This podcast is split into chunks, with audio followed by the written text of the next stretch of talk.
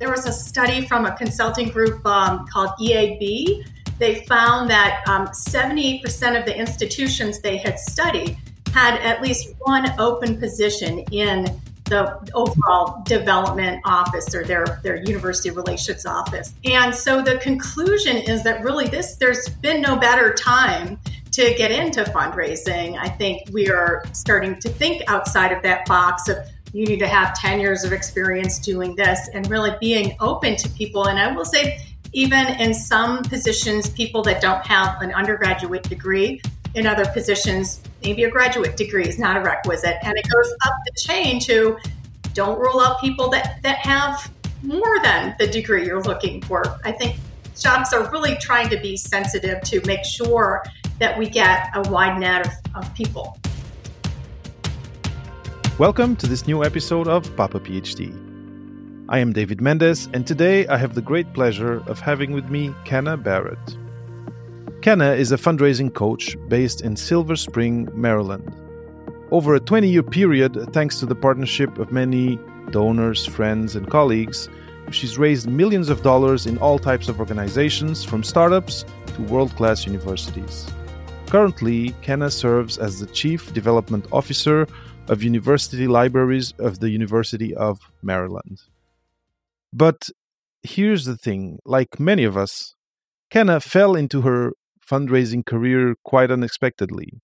She was initially bound for academia, like a lot of us, and along the road to becoming a professor, she realized that engaging donors to support a worthwhile mission was a perfect fit for her writing skills, natural curiosity, and change making spirits.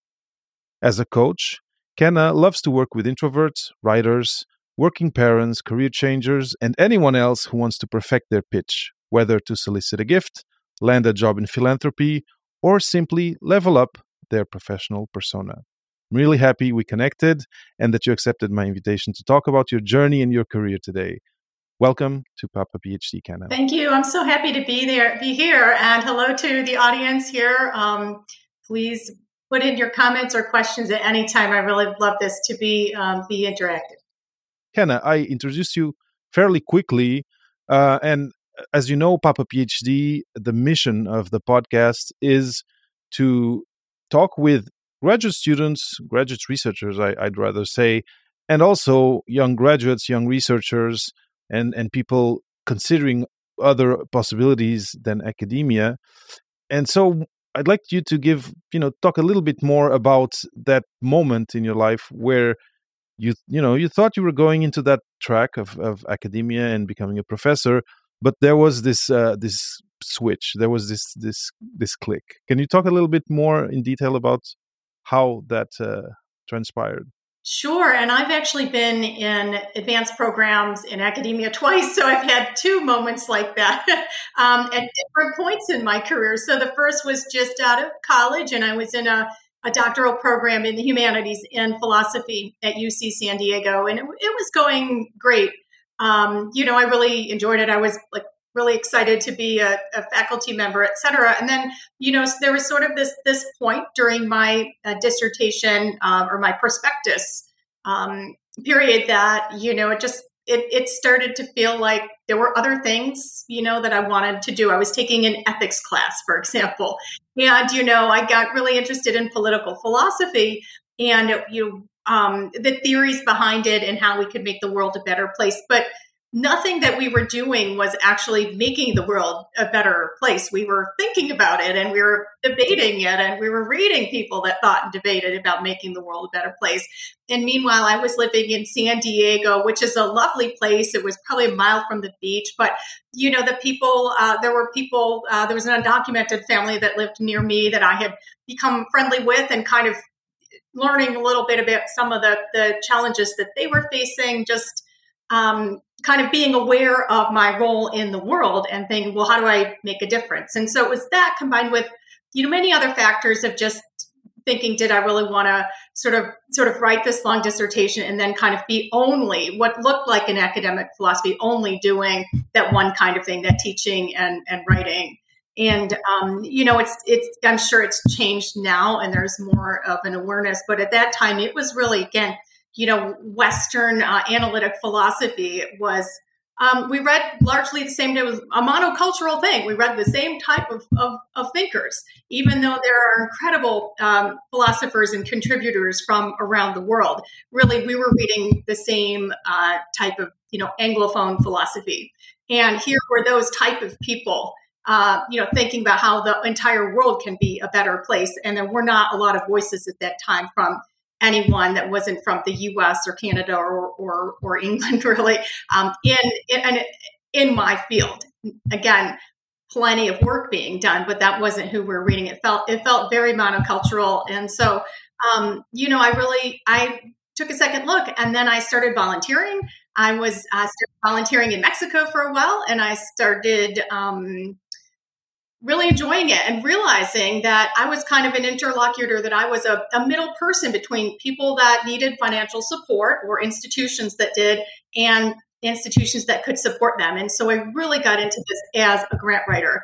Um, and we, I, I'll stop there, but I can tell you a little bit more if your audience is interested in terms of how I was able to land my first job as a fundraiser after transitioning out of academia. But that was sort of a transitional moment they'll definitely be interested in that. it's, it's, super interesting, and I've heard this so much. This uh, idea, this feeling of a disconnect between the the you know lofty ideal of what you do in a lab or you know in a, in an academic project and then when you go you go out uh, back home and there's this family this undocumented family there's a community around you and you don't feel that what you're doing actually has an impact uh, uh, close to home um, and temporally and physically. And so uh, I totally, totally understand uh, th- that that feeling uh, and and that experience. Um, and and so uh, you had you started volunteering. This uh, is something that I find is uh, very important.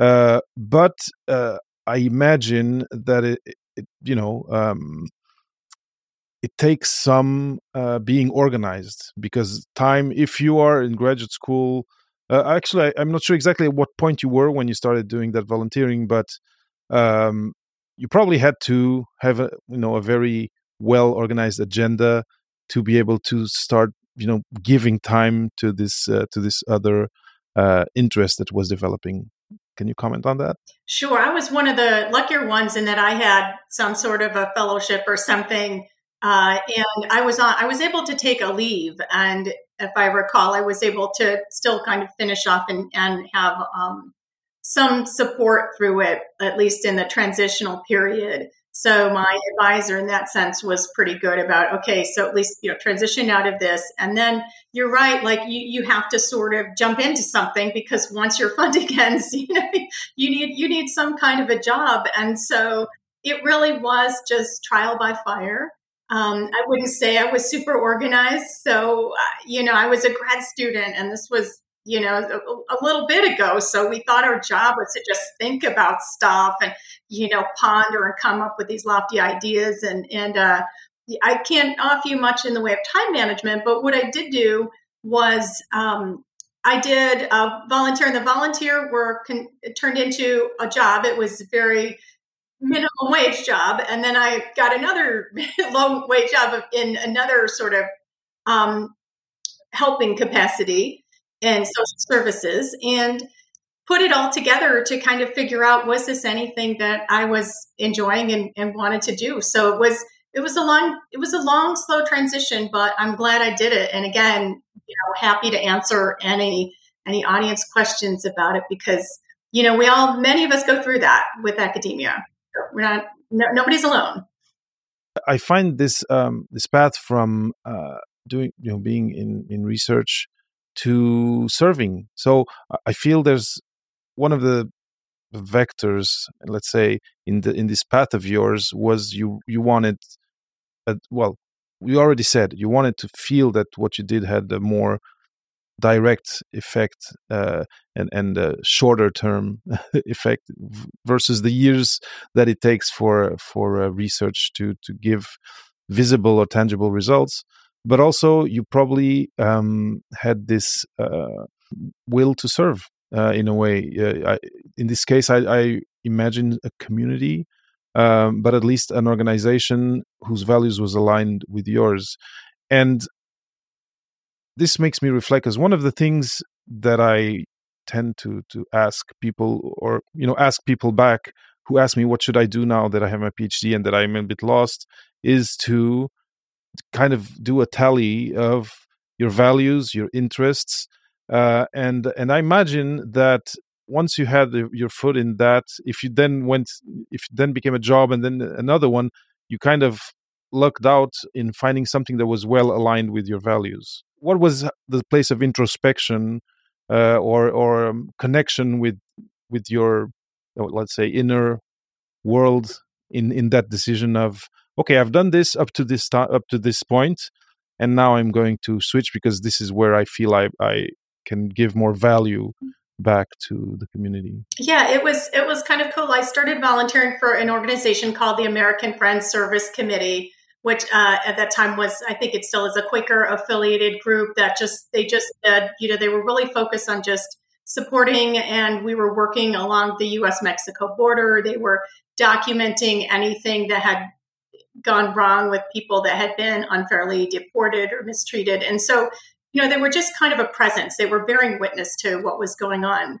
And so that was the first group I volunteered with. But I'll, I'll tell you like how I then figured exactly my role and that it was going to be more of a grant writer than a, a social service provider, I read "What color is your parachute?" oh yeah, okay, uh, you know, actually, I recommend it. It was really, and it helped me understand. I like to be in a teaching, a helping kind of a role, and so I went through all of that, and it it sort of undergirded my determination to to continue on this path uh, and not go you know, back into academia at the moment. So then the, the next thing I, I did that was kind of old school.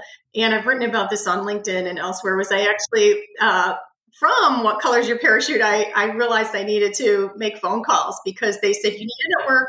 You actually have to network. You're not just going to get a job over the transom. And we can talk about this more because I do identify as an introverted person. I didn't necessarily want to be that, but I, yeah, exactly. Unite, we need us. So important. But but I didn't necessarily want to do that, but I took the advice and it was like, it's, it's low key. Just ask for an informational interview, was what they said. You're not going, hey, can you give me a job? And, and so I did that and I got a list of mentors from my alma mater, my undergrad alma mater in the region. And I just kind of called them and left messages. And I heard back from a wonderful person named Nancy Sherman, who's uh, who's passed away unfortunately, but she uh, was a real wunderkind. You know, she ran a social service organization in San Diego, and she was just you know, such a character, just an iconic uh, person. We we called her the Shermanator. So she was just a very determined, amazing person, and she brought me in. She thought I had something to offer. Uh, but her philosophy was was was really old school. It's really fun. It was like you have to start at the bottom, no matter who you are, no matter what your qualifications are. So she had me answering phones, and it was it was actually really interesting. And i learned a lot. And then from there was able to to do a little bit more. And i wrote my first grant proposal. And it was $15000 and we got it somehow. And it, it helped an organization that was affiliated to hire a part-time leader. So it was a really meaningful thing to be to feel like wow i, I helped do something. That's great. So that was sort of that that inflection point. That's how i kind of figured out what i wanted to do. I love this, and and I, I like that uh, that approach of start you know start at the bottom, because you know first clearly she knew you had potential to to then evolve, but what that made sure of is that when you evolved, you know all you know whatever you were going to be doing, you knew you knew all the other steps up to the person who's taking phone calls because you had done it, and and that that I think speaks to connection with an organization, and and um, and. Uh, um, there's a term that, that I'm not finding now, but mm. you know, yeah, real connection and real knowing what everything entails that that organization does. It's it's really really interesting. But one thing that I'm curious about is how, and if you remember it, how was the reaction from her or from the people at that at those first jobs that you you know talked with? What was their reaction when you said, "Oh, actually, I have this degree uh, and I, I, studied all these years, but now this is what I want to do. Did they question some of that? Did they ask you, "Are you sure?" Uh, or did you know was was there this type of of question of are you sure you're not going to be you know bored here? Or I, I, wonder whether this type of conversation which i've heard from some people is something that you have experienced. Well it definitely yeah yeah it definitely comes it didn't come up specifically for me in in that where i was in that particular part of my career but it's it's come up before. I think you know nowadays fundraising there are a number of people with PhDs. So it's certainly not thought, oh, this person is just looking for something else. But yeah, I think, um, you know, I thought I knew, I thought I knew a lot. So, uh, you know, there were times when I went in and said, oh, it should be done this way. And I got people say, no, this is why we're doing it this way, kind of. So, you know, sometimes you have to eat a little humble pie and go like, yes, I know I've been in this esoteric field, uh, but I have to learn how to communicate and to fit in with the people around me. And that was part of what we get to today is that was an incredibly valuable skill to just realize I, I, needed to to figure out how to fit into the social milieu of that organization and not just go, well, I was at a doctoral, you know, program in philosophy, so I, I know a lot about that. You, really have to have to figure out how to fit in. Mm-hmm.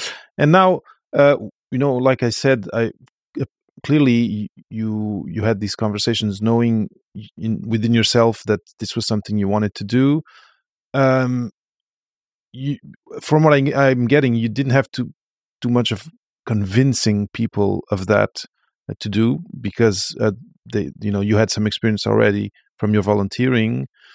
Um but i i wonder if you can talk about for people who are considering you know maybe okay i'm in the last few years of my phd and i want to maybe start doing some volunteering. Can you talk about uh, first um, the kind of uh, parallels of skills from one to the other? So, wh- what kind of cross pollinated between the two worlds in terms of your experience doing research and then your experience on the you know on the ground on the on the field doing things changing changing lives and eventually uh, you know asking and getting money for projects you believed in what are the skills that kind of match between both those universes? I want to make sure I get through the question about your credentials first. Um, I did leave my first program with a master's, and then I went back a couple decades later. It was like much later, 10 years, 13 years, something like that later, to, to do a PhD program. And so at that point, once I did do that program, and we can talk a little bit about that, but uh, I did get, you know, is this what you want? You have a, a, doctorate. And I even remember my first job out of after getting my PhD and we're doing the salary negotiations. And I'm like, well, I have a PhD. they said, yeah, mm-hmm. you know, but we're really looking at your track record and we've already factored that in. So, you know, I didn't get asked, but then again, I started my career when I had a master's. And so it's a little bit probably brings on fewer, fewer questions. But I think that then you asked about the skill set, um, you know, one thing I was, I, I think that I wonder if your audience feels this way too sometimes. I wasn't a cookie cutter doctoral student, even in the beginning. You know, every time I'd write something, it'd be like kind of more creative and have an interesting intro instead of all the just lingo that that filled a, a philosophy paper let's say it was not supposed to be drawing the reader in with a personal story or something. It was very few philosophers that that did that, but I would kind of write in this way. So so even that was more helpful when I transitioned into grant writing. A lot of persuasive writing now in a professional context is supposed to be storytelling oriented. It's narrative. That's how you get audiences interested in what you're trying to do. So I think that was always in the background. That was one skill that I could then play up and I could write a grant that I thought told an interesting story and, and not be told that I need to use more technical terms. And even when I went back for my second in my second PhD program, even then, one of my professors, and this was meant as a compliment at that time, said that my writing was really understandable, and that a lot of people in uh, this was in, in English and writing studies, and now you're dealing with some continental authors, some postmodern authors that you kind of really don't think they were trying to make it too clear what they were saying. They kind of, you know, wanted to make it complicated and interesting, and I would just try to lay it out. So those skills, you know, I developed as I went along, but I think always had it latent that, you know, I just wanted to be someone in the world that people would, you know, I wanted to make it understandable, and that's that's a piece of it. If you're going to be doing writing after your dissertation, after your doctorate, you're going to want to go, okay, who's my audience? How can I make them understand this? They are going to be reading 10 of these job applications or cover letters or 50 grant proposals or whatever it may be. I need to make clear what I'm asking for and I need to make sure that it, it's interesting enough so that they don't go, why did this person just say in 20 pages what they could have said in two pages? So brevity is really important. And if you understand why, it's not because they're trying to dumb stuff down, it's just because people have limited time spans and attention. So those kind of skills I think I was able to develop as I move forward. Did that answer your question? Yes, it, it does answer my question. So people who are, are uh, watching or listening might be thinking, oh, well, uh, this is grant, you know, we're talking about grant writing, we're talking about uh, fundraising. Uh, um, you just mentioned a second PhD in, you know, in the, in writing in English. Uh, if I have a, you know, if I have a PhD and let's say like me in cell biology, this uh, this interview is probably not for me. And I, I wonder whether whether you agree or not. Although I I know I imagine the, answer you might have, uh, but um, is there a profile, a specific profile, academic profile that is more uh, aligned or that that you know lends itself more to working in fundraising, or if you come, you know, it's independently of the domain that you've done your graduate studies in, you can come into this space and add value. Oh, I, I think you absolutely can. Absolutely. And I know people from the physical and natural sciences that have come into fundraising in one way or another. And maybe we can back up and talk about the field a little bit. Because what is what yes. is fundraising? Yes. no one knows it's it's the worst name. It just sounds like all you do is ask for money or you're all about sales it's it's really it's, it's a it's a it's a difficult name. It's not a very uh, marketable name, but but but fundraising uh, is working with constituents of an organization to find opportunities for them to support the organization in a way that's meaningful to them and meaningful to them and helpful to the organization. So that's that's what it is. Sometimes people say we facilitate philanthropy because that's more of what we do than asking and you know you're really making opportunities happen. And that's one type of fundraising. So, mostly what's meant is doing what's called major gift or individual giving fundraising, where you're working with alumni of your institution or supporters of your organization and coming up with opportunities they might want to support. But there's so many other aspects to this. As we mentioned, grant writing as one of them. It's a whole separate kind of subfield. And then, and then again, you know, toward the the, the question of people in STEM fields, uh, there are IT roles in fundraising. There's a, a ton of data analytics that the field is getting into. So there's there's all kinds of, of roles, and there's annual fund, which is direct response fundraising. So when you get that letter in the mail or that email from your alma mater, direct response, and that takes a lot of marketing research. So so there's all kinds of roles right now. And I will say there was a study from a consulting group um, called EAB they found that um, 78% of the institutions they had studied had at least one open position in the overall development office or their their university relations office or whatever it was called. Can you get so get that like one or more open positions at that time, 70%. And so the conclusion is that really this there's been no better time to get into fundraising. I think we are starting to think outside of that box of you need to have 10 years of experience doing this and really being open to people. And I will say, even in some positions, people that don't have an undergraduate degree, in other positions, maybe a graduate degree is not a requisite. And it goes up the chain to don't rule out people that, that have more than the degree you're looking for. I think shops are really trying to be sensitive to make sure that we get a wide net of, of people. Mm-hmm and and so and so thinking of of you know graduate researchers young researchers uh, who might be considering um, oh, you know listening to this and thinking oh i might go uh, actually talk with the people in the department in my university and see what's out there.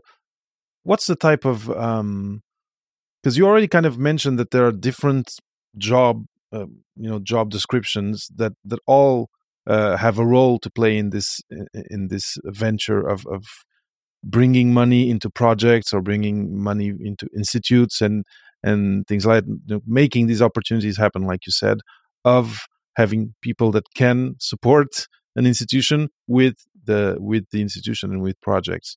But specifically for this population of, of people who have you know taken their studies to a certain to a certain uh, amount and until the masters until the phd what what can the day to day look like for someone in you know starting uh, maybe still finishing their graduate school or right after graduate school starting in this space? What can the day to day look like for them? Sure and you're thinking about the day to day if they were fundraisers or yeah. Yes. Yeah. Yeah so the the day to day for for fundraising is um, it's really different than being being in academia at least from me from my vantage from the humanities uh, in that it's it's more structured. And that's not necessarily a bad thing. But you know for instance you have um, you have a team that you're working with so you may have some team meetings that are on you may have departmental meetings and then you have like longer term goals. Um, quite typically fundraising the the way we measure it is is more and more of a consideration. So we have fiscal years, and every fiscal year, oftentimes you'll be in an organization that has a goal they want to raise. And so there's a, a goal driven, sort of teleological aspect to the fundraising in most fundraising shops. And sometimes it can just be, hey, we'd like to raise this much. and other times it you might be um, you might work out with your supervisor what that goal might look like. Um, you hope that the supervisor doesn't come and give you the number that you're supposed to raise. That happens more than it should. Uh, but you know, you it should be a collaborative process, and so then you're kind of working toward an established goal, which. Uh, you know, for me in academia, the goal was so far was five years, six years, you'll get a PhD, and there weren't really that that much in terms of intermediary steps and benchmarks that I had to meet it'd be like, okay, give me, you know, some pages of your prospectus. And then it was sort of on me. And if I didn't make the deadline, I just got more stressed out, you know? So this is like, it's just, you're kind of in this little program. And so your day can be as structured as, as you make it. You know, some people are very organized about it. Others, you know, just kind of get through their inbox and move from there. So there's different approaches to the work but it really is it's it's much more focused and structured. And so that's something to think about like is that something that you would like to do or you feel like that you would not thrive in that kind of environment? But i i like it uh, especially again like somebody that's more on the introverted side of the spectrum it's nice to have the structure. So you know here's when i meet with this person here's when i talk with them. And then oh, I'm supposed to, you know, try to meet with X number of donors every year. And that's kind of great. So I have that expectation and I have a list of people I should reach out to. So that structure kind of works for me. But that's that's what the kind of without going into detail, the day to day is like that. And you know, it's it's it's interesting again, especially after you've been uh, doing something on your own to be part of a team. And if it's a, if yeah. a functional organization and a good team, it can be really rewarding. Now, another question that I have is people often, uh, young young researchers and and people are like at the end of their academic their their graduate school journey. Sometimes they have this reflection of, oh, if I leave uh, the bench or or the lab or, or research, I won't be uh, first. Uh, I'll, I'll, be uh, kind of betraying uh, you know my colleagues my whatever supervisor etc also uh, I will not be intellectually uh, stimulated as I have been doing research. Uh, and um, it feels like you have all of these things in what you do. Plus, you are, you stay academic uh, adjacent, let's say. You're very much, actually, you may even be closer to uh, to to a, a, certain structure of the university yeah. than you were uh, uh, in the lab. Well, in the lab is not probably the term that used in humanities, but you know what I mean. During graduate school, so for people who are afraid of oh, uh, leaving research is uh, I don't know, is closing a chapter uh, and uh, leaving, um, you know, leaving a, a, world. It feels like you ha- you didn't leave it at all, and you're contributing to it in another way. Am I am I seeing this right? Absolutely. I mean, it is. It is like if you move from one place to another, you you are leaving something, and you're probably the new place that you go to isn't going to be exactly like it.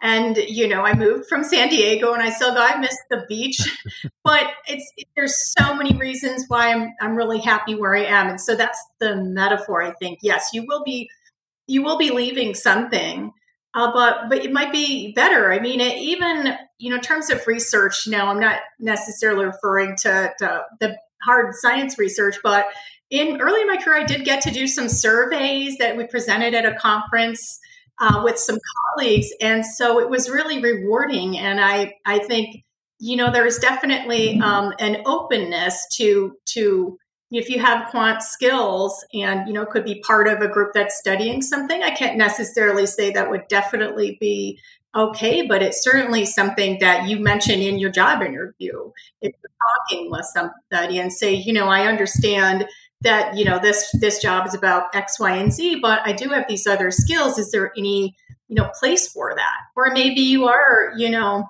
you are interviewing for a position that's more in a research uh, like development research field or some of the data analytics and you would get to work with data so it's it's really something to kind of explore the specific nature of it with the job that you're going for but it's definitely not exactly the same of course i can't just go and write all these, you know, sort of papers.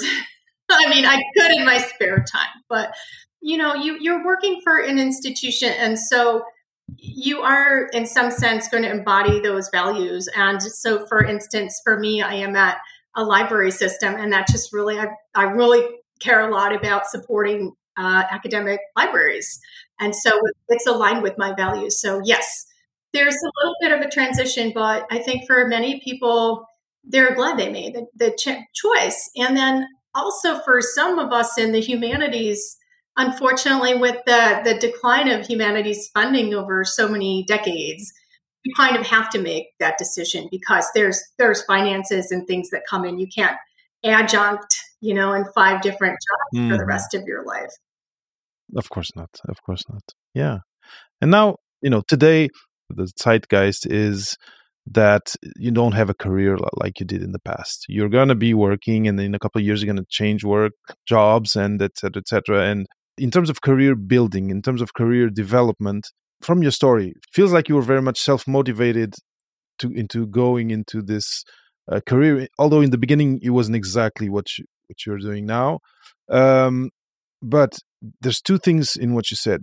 There's space. So there's 77% i think uh, of, of universities is what you, the number i think you mentioned in that particular or yeah, 70, 70 yeah, yeah uh, have spots have uh, positions for people uh, in in that space um, so what can you know for a young graduate what can building a career uh, in that space look like and the things people often ask themselves uh, the questions people often ask themselves is how much can I make in a year, uh, and then you know, and how much can I make when I'm a senior uh, in in the space? Uh, can you talk a little bit about that and like open the veil a little bit on on that part yeah. of things? And, and I think it's important too. And so it, it really so salary really depends on where you are. If you're at a big institution in New York City versus you're at a, a small nonprofit, uh, in another market. It really depends. But I will say, you know, I had after maybe four or five, no, maybe six or seven years into my fundraising career, I had uh, gotten together. I was visited, had a visit with an old colleague back in my old department, and I think we compared salaries, and like I was making more than this person who was a tenure track professor. So again, those things are skewed. If you are a faculty member at a Yale or a Harvard or one of the big name institutions and you are tenured, you will be out earning all but the, the most high level fundraisers. But you know, with anywhere else, there really is a point where you know I'm I would be earning much more in this job than as a an academic. Again, knowing I was not destined uh, for for Harvard or Oxford at that point. So, you know, you can easily work your way into a six figure position, you know, after I don't know how many years, but it certainly isn't, you know, going to be that many years um, that it would take you kind of progress in your role. So, you know, I think, um, and again, when I went back to do my my PhD finished, maybe that was about eight years ago. So I did my PhD in writing, uh, English and writing studies. And I mean, I was going on the job market. And again, to pull back that veil, I think the offers were like $50,000 for a tenure track role. And I was making more than double, that two and a half times my offer when I got back into fundraising. I mean, just think two and a half times more what I would have made now. Again, I had already had experience, but still, it's the same person. I'm the same person, and you know, what's the market saying? There's there's just a lot more. Um, there's a lot more opportunities, and that's not saying that that's good or bad. It just is the fact that it's a job that's growing that pays pretty well. You'll be able to make a living. You won't have to worry about, oh, I can't make a living in this profession. Um, and, and, so it's, I think it's growing at 11% uh, per year, according to the U.S. Department of Labor. Oh, wow. so those are U.S. statistics. But you know, there's there's lots of jobs out there that you could choose from that are growing, and of course, many are in STEM, statistics, and so forth. But and there's also food service. You know, there's lots of jobs that are growing because I'm looking at the list. But uh, you know, if you are somebody that you decide you don't want to do STEM, well, what are those um, AI-proof jobs that you can do that some robot or app is not going to take your job. And one of them is involve human inter- interaction. And we need experience. And working with donors is very experience driven. You know, bringing someone back to that institution and showing me having them meet with their scholarship student is something that's really meaningful for people. And it's it's not going to be done by Chat GPT.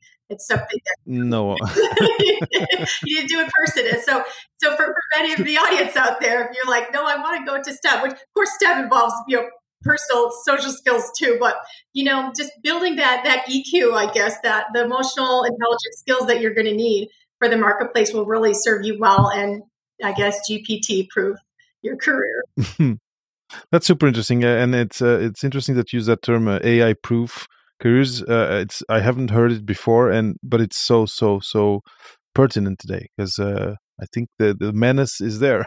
There's a i think a, a, book we'll have to get the reference maybe for your audience but i think it's called robot proof jobs or something like that. So that was the idea. I have i have the reference i haven't read the book but that's kind of where this is coming from it's like what are those you know careers or functions that really they, you know they're not really going to be totally taken over by uh, learning algorithms. And you know, they learning algorithms can't, you know, sit with you and they can't be people. And sometimes, you know, there are some jobs where that involves a person. it does involve a person and, and, it has to be a person.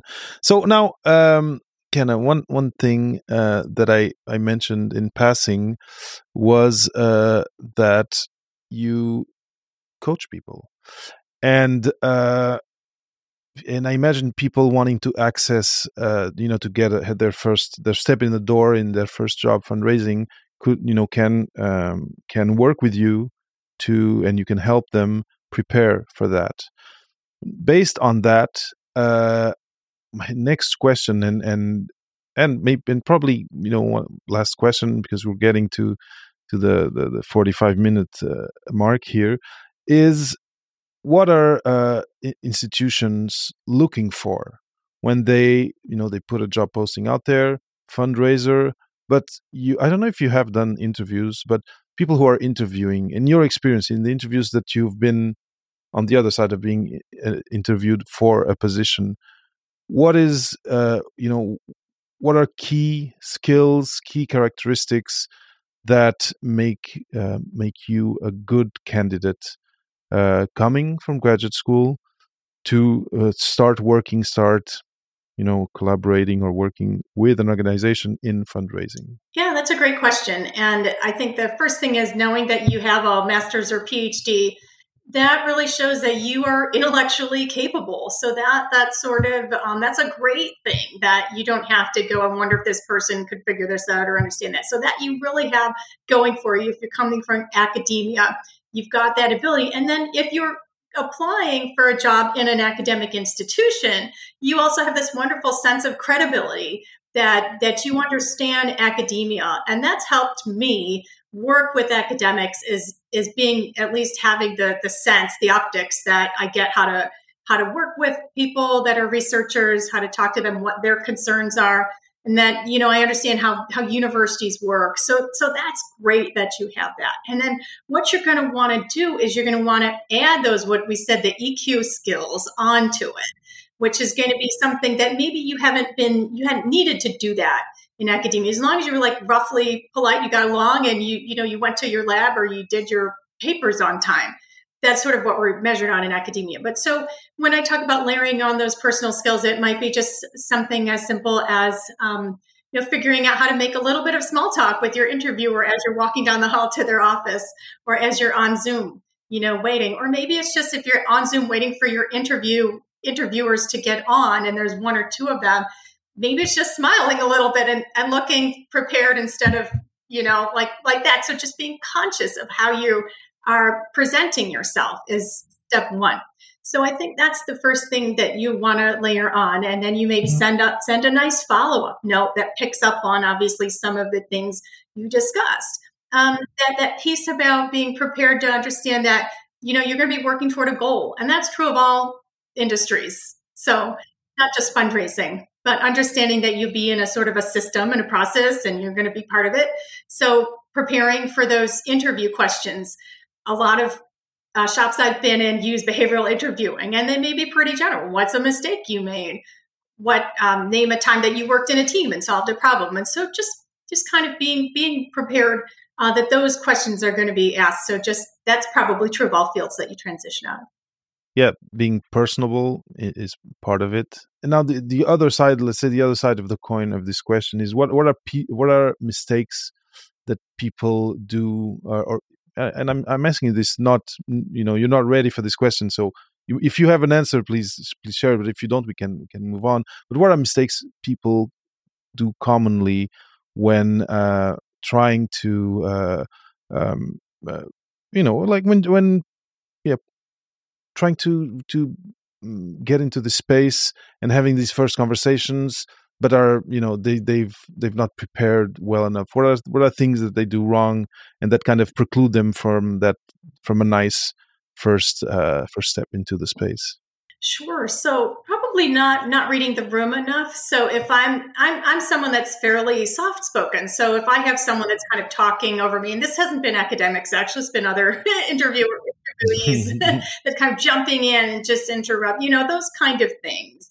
you don't want to do. One one big thing is though, as you said, David, when you're interviewing for a fundraising position, you're you're trying out that job for them. You're showing that you have the the ability to to have that to make a connection with the interviewer. It's a different connection than you would make with a donor.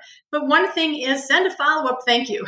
Please do that because mm-hmm. if you're not mm-hmm. doing that, I'm going to wonder if you're doing that with the donors or not. So in, in a different way than if you were maybe applying for an engineering job or something like that. This is a trial run for you so that I can see how you might be with some of our, our donors and supporters. So understand that. Just think to yourself, what is this interview really about?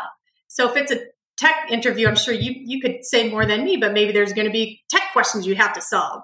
But for this, and then it'd be like, oh, and we like them too. You know, they they seem to be decent human beings. For this, I'm really checking out like, does this person present themselves? Could they be in front of a donor?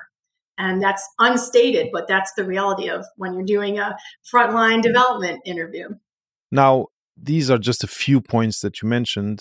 And like I said, you offer coaching. And uh, for people who are now watching, there's a little marquee going under, underneath here pitchperfectfundraising.com is the website where uh, they can find what you do. Can you talk a little bit about what you offer as a coach, and uh, also share where is where people can find you most easily and ask you questions if they do after watching or listening to this conversation? Absolutely. So, on my website, you can sign up for my mailing list if you want to keep in keep up to date with what I'm doing. And then there's also a form you can fill out, uh, like a contact me form, uh, so you could reach out and we can set up a conversation. But really, um, yes, anyone that thinks you might possibly be interested in fundraising, please feel free to contact me. And also people that uh, you're not sure, but you, you think you need to polish up on your presentation skills because you're going to be going on the job market anyway. That's something else I work uh, on, and particularly with people, I, we talked about this a little bit, like introverts and people that maybe career changers, introvert, anything that you're not quite sure what you need to do. Um, we can focus on that because the, the point about a career like fundraising, even though it is uh, something that relies on social skills. You do not have to be an extrovert. I think there's some research that that maybe there's a, a slightly more extroverts than introverts, but just imagine when there's still a, a, huge ton of people that are identified as introverts in this field, and and you can do it. And and think in academia that maybe selects for people that often um, they can work on their own a lot. They're very capable of that. But what um, what I want to say for the message for everyone is that when you build these skills, you'll find that they're helpful in your life as well. So now I've, I've really learned a lot about how to talk with people, how to listen to people, what kind of questions I ask when I'm on a visit with somebody, um, how to kind of keep my goal in mind, but also be responsive to them, how to think about how to connect what they're talking about, and how to understand what they're really saying. Oh, I see you're feeling like you want to trust the organization before making a gift. Is that right? Really understanding them, those kind of skills, guess what? They help you in your life as well. So that's what I really love about this job is it pushes me in a different direction and that's what I'm happy to talk about as well as like what are you you know what are you considering doing and I can figure out if I can be of help or you you know just you know we could see where where else you might want to get help and support because everyone needs guidance when you're making a huge transition like leaving out of academia. Academics where we think we should do it all ourselves you know? Not really sure there's a huge group, group of people that are willing to help and there's many industries that are willing to welcome you in. So mm-hmm, mm-hmm. That, that's my message. It's a it's a great message, and uh, one one of the things that uh, that uh, I'm I'm taking home uh, from this conversation and, and from from like the journey that you you kind of shared uh, with us today is uh, to have to anyway that people independently of where they are in their journey listen to their inner voice. If if it's calling them to do something different than being in the lab and doing the research okay try and finish your degree. If you're at you know at least near near to finish try to finish it. It's always great to close a chapter and to and to have that you know that reward of finishing something but there there is more stuff out there. There there is you can be passionate about and clearly you are uh, about what you do. Uh, you can uh, if you need more of a you know day to day feeling that you're contributing to something that you're seeing the results you know almost right away or at least at more in more short term there are ways to still staying close to academia to to to help your the your institute your the researchers of the university you were you were doing your graduate school work at but in another way in that other side which is fundraising and and getting uh, uh, you know there's a part of communication in it you know showing what the university does and then getting people to help the university who people who can or or any organization who can help the university and research in another way which is through fundraising and i think it's something we hadn't covered ever at all on the podcast I, and i'm super happy that uh, that we could spend this uh, almost an hour with you kind of uh, you know drawing the curtain and seeing uh, and help allowing people to see that this space exists and that they can contribute to it.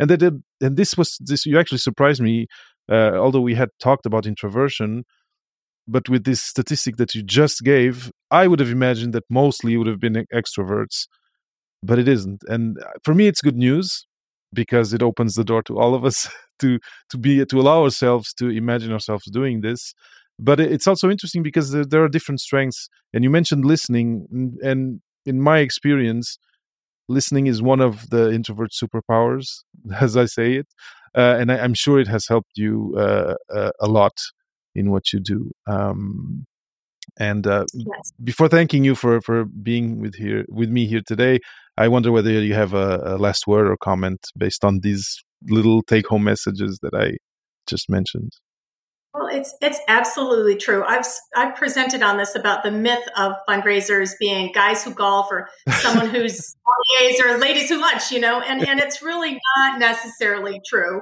we can get the statistics, but yeah, the finding was, you know, a few more. There's still whatever it is, 40 or more percent of people identify on the introverted side of the spectrum that are major gift fundraisers. Now we're not even talking about people that are doing the back end work. Mm-hmm. So don't don't shy away from something you think you might be interested in because you think you don't have the right personality. You know, that is something that can grow if you care about the cause and if you want to learn and what you what you did in, in grad school was you had grit and that gets you really far uh, in the industry is just that sort of determination to learn and get better. And so those are another set of skills that you bring besides your intellectual experience.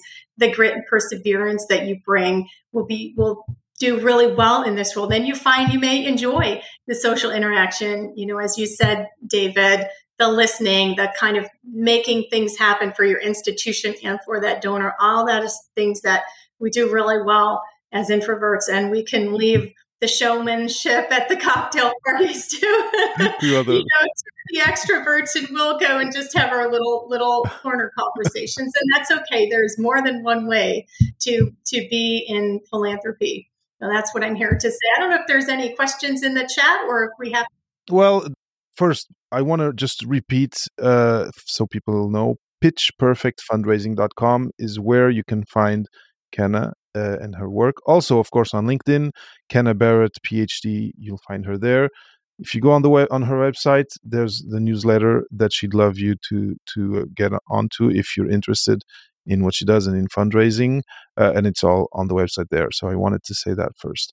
And so to finish, and based on this question uh, from Gibran, which which has to do with uh, facing problems and transitions, career transitions can be perceived as problems depending on where you are in your life, uh, how things are going. Um, you know, there's always an aspect of difficulty in changing, especially when it's changing spaces.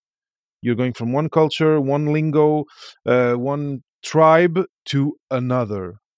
Uh, can you do you have a last word for someone who's a bit uh, kind of uh, you know has cold feet about taking that leap and yeah giving them something uh, from your experience and based on what you uh, lived uh, and, and experienced yourself? Sure and it's really to just to just take that leap um, that's the perseverance part you know? So many of our heroes kind of talk about courage not being um, the absence of fear, but the way you move through that and to the other side. So even if you are hesitant, don't take that as a sign that you shouldn't do something.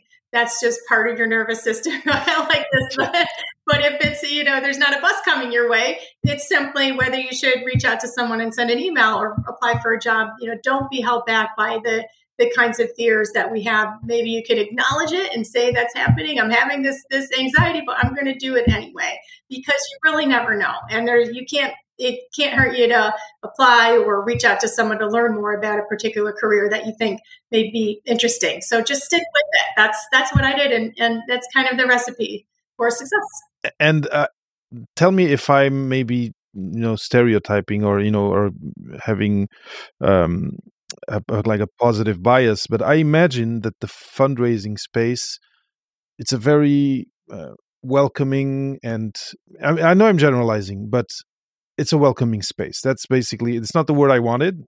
That's that's what I, I get from not having English as my mother tongue. Well, that's but, what I get for not speaking any French. So, but but it's not a menacing space to get into. That's what I mean. People are are are mission driven, often to help causes to help uh, you know i'm thinking of associations or ngos that deal with the you know patient uh, i have projects you know working with with patients of rare diseases etc it's not a menacing space to to get into. So you you talked about in, informational uh, interviews when you you know when you read when you read uh, what what colors your parachute.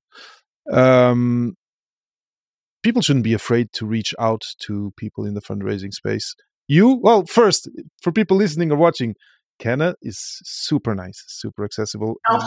Oh. and and she will she will for sure answer a lot of questions but if you have one ngo or or, or if you want to reach out to the people in your university i don't think uh, you should be uh, uh afraid of of of yeah. them right uh, i think it should be a very uh, easy space to start putting feelers out in into it's yes, typically not cutthroat. And yes, if you reach out to the folks in your university, you, you already you know you already have that calling card, and you're already at the university. So you know, I think people would love to talk with you, and you learn a lot. I I think that's great to reach out to the folks at your university. So yeah, we're not cutthroat. I mean, that really you know that that's not how how the best fundraising happens. That's so that we're sort of not acculturated to be cutthroat and you know it's not a hardcore sales office. But you know, every organization is different, so some are more stressed out than others. But you know, so don't take it personally if you don't hear back from someone. No, never. But certainly, I think you know you will have good results. As I said, I, I did when I started reaching out to to people way back when. So definitely do that. There's a lot of LinkedIn circles as well. You know, that's become a really good hub of people wanting to connect in fundraising and philanthropy. So, you know, friend people on LinkedIn, reach out, find the little groups that there are, and go from there. Awesome. I think it's a it's a great last word uh, because uh, it, it gives people who are listening and watching a first thing to do: get on LinkedIn, meet someone, and get into a group, and and that can be the beginning of uh, of this of this new chapter for you. Um, Kenna, this has been great. Uh, you've been very generous of your time and of, of your story and, and of your journey. Uh, and uh, I, I want to really thank you for spending this time here with me. Uh, again, go to, to Kenna's website if you're interested join and reach out to her on LinkedIn. If uh, you are watching right now, if you're on YouTube and you haven't subscribed to the Papa PhD ch- channel, please do. I'm on this uh, slow path to 500 subscribers, which will open up some new possibilities for me in terms of uh, creation and and community. Um, uh, Gibran is saying thank you, thank you, Gibran, for having stayed throughout uh, throughout our conversation. Uh, I hope this has been helpful to you, and uh, if you have any questions, reach out to us. And and that would be it. I just I want to finish again by thanking Kenna for for this and uh, again for saying how, how grateful I am that you had this time for me and for the Papa PhD audience. So thank you. Thank you, David, and thank you, everyone. Remember to subscribe to David's David's channel. Wait, over this way. it's reversed here. but subscribe, subscribe to his channel. He does a great service to the community. So I'm, I was honored to be a guest. So thank you. Beyond the thesis with Papa PhD is a labor of love. If you like the show and have found value in it, you can pay it forward by donating to help other people like you hear Papa PhD. Even a $5 one time donation will be really appreciated. So go to papaphd.com forward slash support to donate or to papaphd.com forward slash Patreon to become a patron.